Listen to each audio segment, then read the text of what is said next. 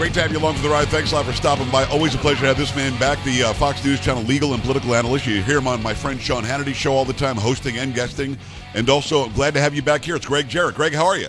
Hey, Joe, I'm great. It's always a pleasure to talk to you. I, I have a good time in our discussions. Yeah, I think that our discussions are great because we bring out the information that the American people want. Greg, people are beaten down. I got to tell you, I've heard from more of my listeners, and we've got a lot of them, who are nonstop emailing, Instagram messaging, DMing on Twitter Joe, listen, I love Trump, but they're beating me down. I don't know how he can get. Uh, Greg, I guess it's like 800 years in prison if he's found guilty on everything. Yeah. Um, and, and, this was their goal, wasn't it? Just to beat people down. Oh, it totally was. I mean, for example, take this latest uh, Georgia indictment that was handed down yesterday. This is really not a legitimate indictment as much as it is a partisan political denunciation of Trump personally. Yes. Uh, you know, and I read through this thing, you know, 161 predicate corrupt acts uh, that arise to the level of racketeering. I mean, I've been a lawyer for 43 years. I've never seen anything that absolutely ludicrous. I mean, this is, you know, this is a district attorney uh, who has decided that she is going to stretch the racketeering laws like a rubber band to the point where it snaps. And you know, she she identifies all of these you know, predicate predicate crimes that are not crimes at all. They're they're legal, lawful acts. You know, it's not a crime uh, to claim that an election is stolen. Hillary Clinton did it. Nancy Pelosi chimed in. Of course, uh, Stacey Abrams in Georgia you know, called it uh, a, a, rigged and stolen election. She still thinks she's the governor of that state. That's right. uh, but, you know, it's okay for them to do it. But, you know, when Trump does it, it's a crime, which is absurd. Uh, of course, it's absurd. It's Gregg Jarrett. Go to thegregjarrett.com. Get his latest book. It's called The Trial of the Century. It's a great read. You're going to want to go in. First of all, how can you be a lawyer for 43 years? You're like 43 years old. I don't get how you did that. But uh, let's let's talk about the racketeering specifically. Rudy Giuliani didn't write the RICO statutes, but he was the first guy to use them right and use them very effectively to take down the mob families in New York. Now they're charging, they're indicting Rudy Giuliani himself, and RICO has something to do with it. How completely disconnected from reality must you be to think you can use that in this case, where, Greg, many of the people involved that they're indicting don't even know each other? How could it be racketeering if they weren't working together? Yeah, you know, this is a bastardization of the law by a, a partisan district attorney, Fani Willis you know, who is trying to profit off of it, uh, not only by raising her profile for higher office, but she's literally been fundraising off of it as late as last week in a, you know, uh, email campaign to, you know, contribute to her war chest. She actually got kicked off of part of the investigation uh, by a judge because you know, she was uh, holding a huge fundraiser for a political opponent of right. one of the people that she's targeted in, you know, the indictment. So, I mean, this has got corruption written all over it, Joe. Uh, Greg, is it legal in this country to target an American citizen? And here's what I mean. Letitia James, as you know, said, I'm going to get Trump. Alvin Bragg said, I'm going to get Trump. Yeah. Fani Willis said, I'm going to get Trump. Can you target an American citizen to win elected office? It, it just sounds wrong to me. It is wrong. For example, Alvin Bragg literally campaigned on the promise that he was going to put Trump behind bars. Right. right. Now, this is a guy who hadn't had no access to any of the relevant evidence. He hadn't been given any of the files, and he committed himself ahead of time to doing something to get elected. That is an absolute 100% violation of the canons of ethics that govern prosecutors. You know, it's, it's the duty of a prosecutor not to gain a conviction, but to see that justice is done. Exactly people right. like Alvin Bragg and, and Fani Willis and Jack Smith have turned that esteemed principle on its head. They've turned it upside down. And, you know, I often think of that wonderful statement on the pediment of the United States Supreme Court equal justice under law. That is a wonderful ideal that prosecutors should strive for. And yet, Joe, they demonstrate that they don't give a damn. And they continue, Greg, to say, uh, of course, we have equal justice. The law applies to everybody, no matter who you are, which, of course, is untrue. You can go through the last couple of years of just Hunter Biden and the whole laptop garbage and to know that, that it doesn't apply equally. You can go back to Hillary Clinton and her lies in front of Congress, and, and who cares, you know, how the four dead Americans died? Let's just get to the bottom of the videotape. I mean, they lie, they lie, they lie so much that we know there's a two-tier justice system. What do we do about it? Uh, without unraveling the Department of Justice completely, which we might have to, what do you well, do to fix this? Picking up on what you're saying, think of it this way. Uh, James Comey, the FBI, lied to Congress, lied to the FISA court, lied to the president, lied to the American people in order to uh, initially defeat Trump in the 2020 election. And when that didn't work. He doubled down and tried to drive him from office. Even yeah. worse is Hillary Clinton.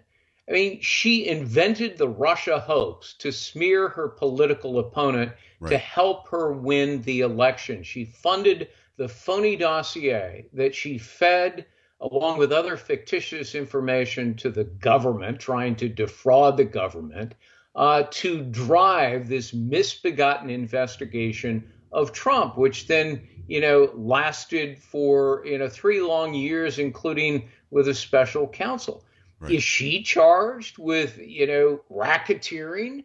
Uh, you know, that was far more of a criminal enterprise than, you know, this silly case against Trump in Georgia. Uh, and yet, you know, it's okay if Hillary Clinton or James Comey do it. It's not okay if Trump, Donald Trump does a fraction of it. Yeah, you know, I know that it was rhetorical, but of course she was on with Rachel Maddow last night, giggling it up.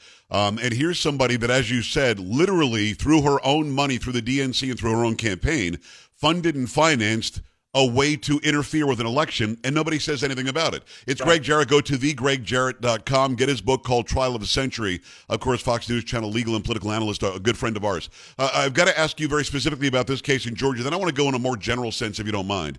Um, this specific case is reliant upon the phone call that you and I both heard that we've both read the transcript of, where Trump says there are major problems. We can't verify a lot of these votes. There are tons of votes, maybe hundreds of thousands of votes in question. I just need to find 700 or 11,700 some odd. That's what he says. Of course, the media lied. This Fani Willis is lying. He wasn't saying manufacture, go and find me make up a bunch of fake ballots. He said, You've got way more than 11,780. I just need that many to prove that I won the state, which to this day, Greg, Donald Trump still believes he won Georgia. I'm not sure he, he doesn't have a good case. So if it's reliant on that, even the Washington Post had to retract its story saying, we gave you the story out of context. In context, he's not asking for manufactured votes. What is she leaning this case on? You know, uh, did I get it wrong at all there? She she is counting on the fact that people in Fulton County, Georgia, hate Donald Trump, and they'll convict him based on that alone. That's what wow. she's counting on. Um, but you're right; she has utterly misrepresented that telephone call with Raffensperger, who was the Secretary of State.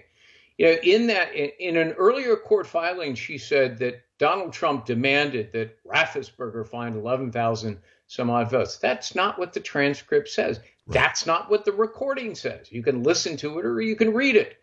Uh, Trump is grousing about how he needs 11,000 votes because that's his deficit. Well, all losing candidates say that, right? right. When they're right. mounting an election challenge, which is permissible under law. He wasn't asking the Secretary of State to, to do something fraudulent or sign a phony document. Right. Um, and in the larger context of the conversation, I mean, Trump is very specific, together with his lawyers on the call, you know, citing more than a dozen examples of what he believes is voting irregularity, uh, valid uh, votes that were not counted, invalid right. votes that were counted, a petition that the court has failed to act on, a wide variety of things. Now, he's entitled to make those complaints. And by the way, Secretary of State is duty bound to look into it. Right. Uh, Trump is asking for a review, a recalculation, and a recount. Well, he's perfectly entitled to do that, as all losing candidates are. Right. That's not unlawful. That's not racketeering. It's not a conspiracy. That's utterly absurd. It, is absurd, and Greg, I'm glad you spelled it out that that uh, that way. It's very easy to understand the way that you said it. Uh, the book is called Trial of a Century. Go to thegregjarrett.com. We appreciate you taking the time in a very general sense is there any chance, Greg, that because the case in New York, you and I have talked about it, it's based on a federal case that the FEC already threw out. Alvin Bragg has nothing. We know that. Right. Jack Smith in the first case has nothing. The Presidential Records Act is there. In the second case, he certainly didn't incite a, uh, a, a, a, riot on January 6th. And you're allowed to say, I don't think I lost the election as an American. You can't indict somebody. I guess you can, but you can't convict them, in my opinion. And this case in Georgia is based on a phone call you and I just broke down.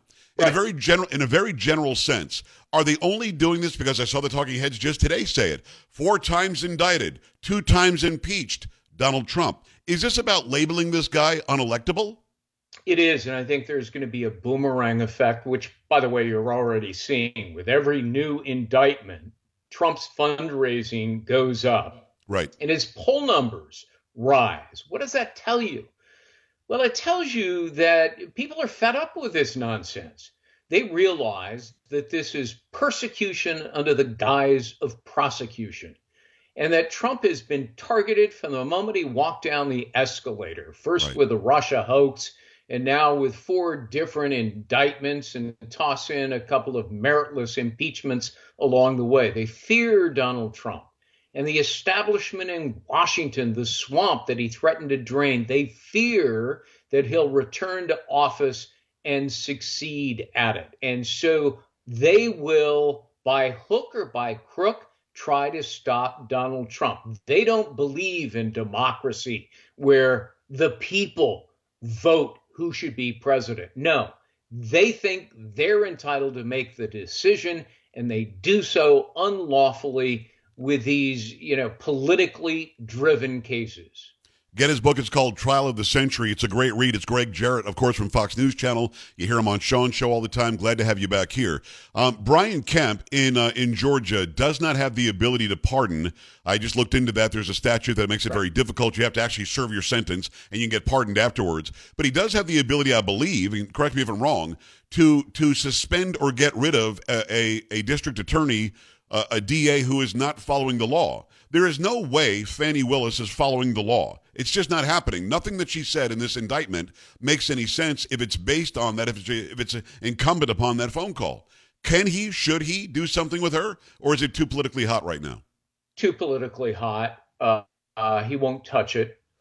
Um, you know, we're going to have to let this thing run its course. Now, of course, Trump in all of these cases is going to be making a myriad of pretrial motions to try to knock out some, if not all, of the counts in the respective four indictments. Right. It's tougher in the racketeering case because that's a generally a question of fact, and and higher courts uh, wait to see how uh, the trial evolves before they uh, decide a review after the verdict. So you know in that respect, the Georgia case is troublesome. Uh, but some of these other cases, for example, the January 6th federal case by special counsel Jack Smith, I mean, there will be some very uh, serious and valid motions to dismiss based on the Constitution. Right. Uh, that Trump was exercising his free speech rights. You know, the Supreme Court in the seminal case of U.S. Alvarez said uh, false claims are lawful protected speech. The remedy for false claims is truthful claims. It's the counter speech doctrine. So even if Trump was wrong in his claims, that doesn't make it a crime. You know, right. Hillary Clinton, as I mentioned, uh, claimed it was, you know, a stolen election. But more to the point is that Democrats have, you know, routinely challenged the certification of electors on January 6th that always happens on that day every four years. And, you know, once again, you know, when Hillary Clinton supporters do it uh, or Al Gore supporters do it, it's perfectly okay. But why is it that when Trump does the exact same thing, which the Electoral Count Act allows, it is somehow magnified into a crime? It's just not so. No, it's not. Greg, very, very well thought out. Thank you for that for that response. Let me ask you one last question, if, if you don't mind. Give me your opinion on this.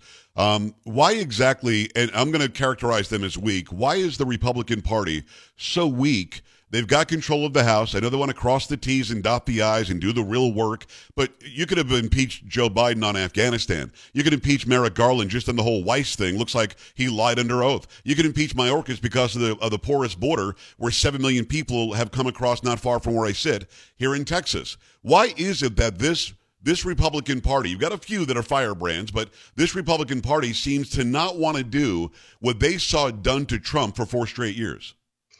Because most of them don't have a backbone, Joe. Yeah. And, you know, you know, they, they just, you know, they're fearful of everything. All they care about is getting reelected in, in their district and maintaining, you know, their power and so forth. So, so they're a weak group of people. Frankly, you know, the Republicans should not only have control of the Senate, they, I mean, they should have a huge majority in the House of Representatives. Yes. But that endemic weakness within the Republican Party, um, you know, has resulted in a narrow uh, margin in the House and, you know, a loss in the U.S. Senate. It should be otherwise, but, you know, sometimes these people can't think with those brains of theirs a lot of times it looks like Mitch McConnell is on the other side of the aisle too. I'll, I'll, put it there. He was controlling the money in 2022, and we should we certainly could have done better as conservatives in America. Greg, thanks for jumping in the chair on, on late notice today. Get the book. It's called Trial of the Century. Go and follow everything Greg does at thegregjarrett.com. Thanks a million, Greg. Thank you. Joe, my pleasure as always. I hope I come back soon. Okay. That would be great. We're back after this. Stay right here.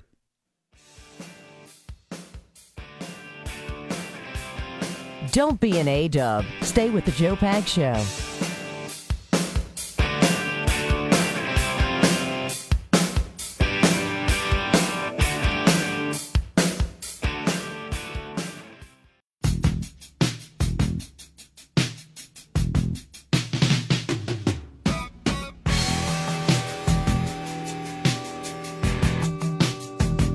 Hey, great to have you. I, re- I, really appreciate Greg coming on. Gregg Jarrett, political and uh, legal analyst from Fox News Channel. Always does a great job.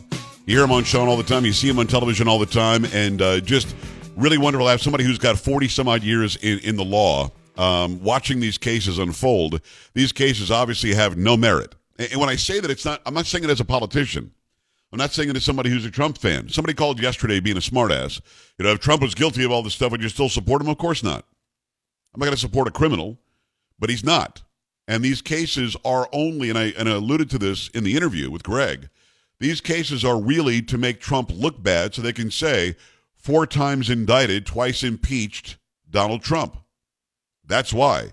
This Fani Willis person has no clue about the law. And if Brian Kemp would grow a set, he can remove her because she's not following the law. But he's not going to do that because he's a weak guy. I've had him on this program. I, I wish that all this had been going on at the time because I would have asked him directly. I mean, you got a guy who is a Republican. Secretary of State was a Republican. They both know that Trump did nothing wrong, yet I'm not hearing a whole lot there.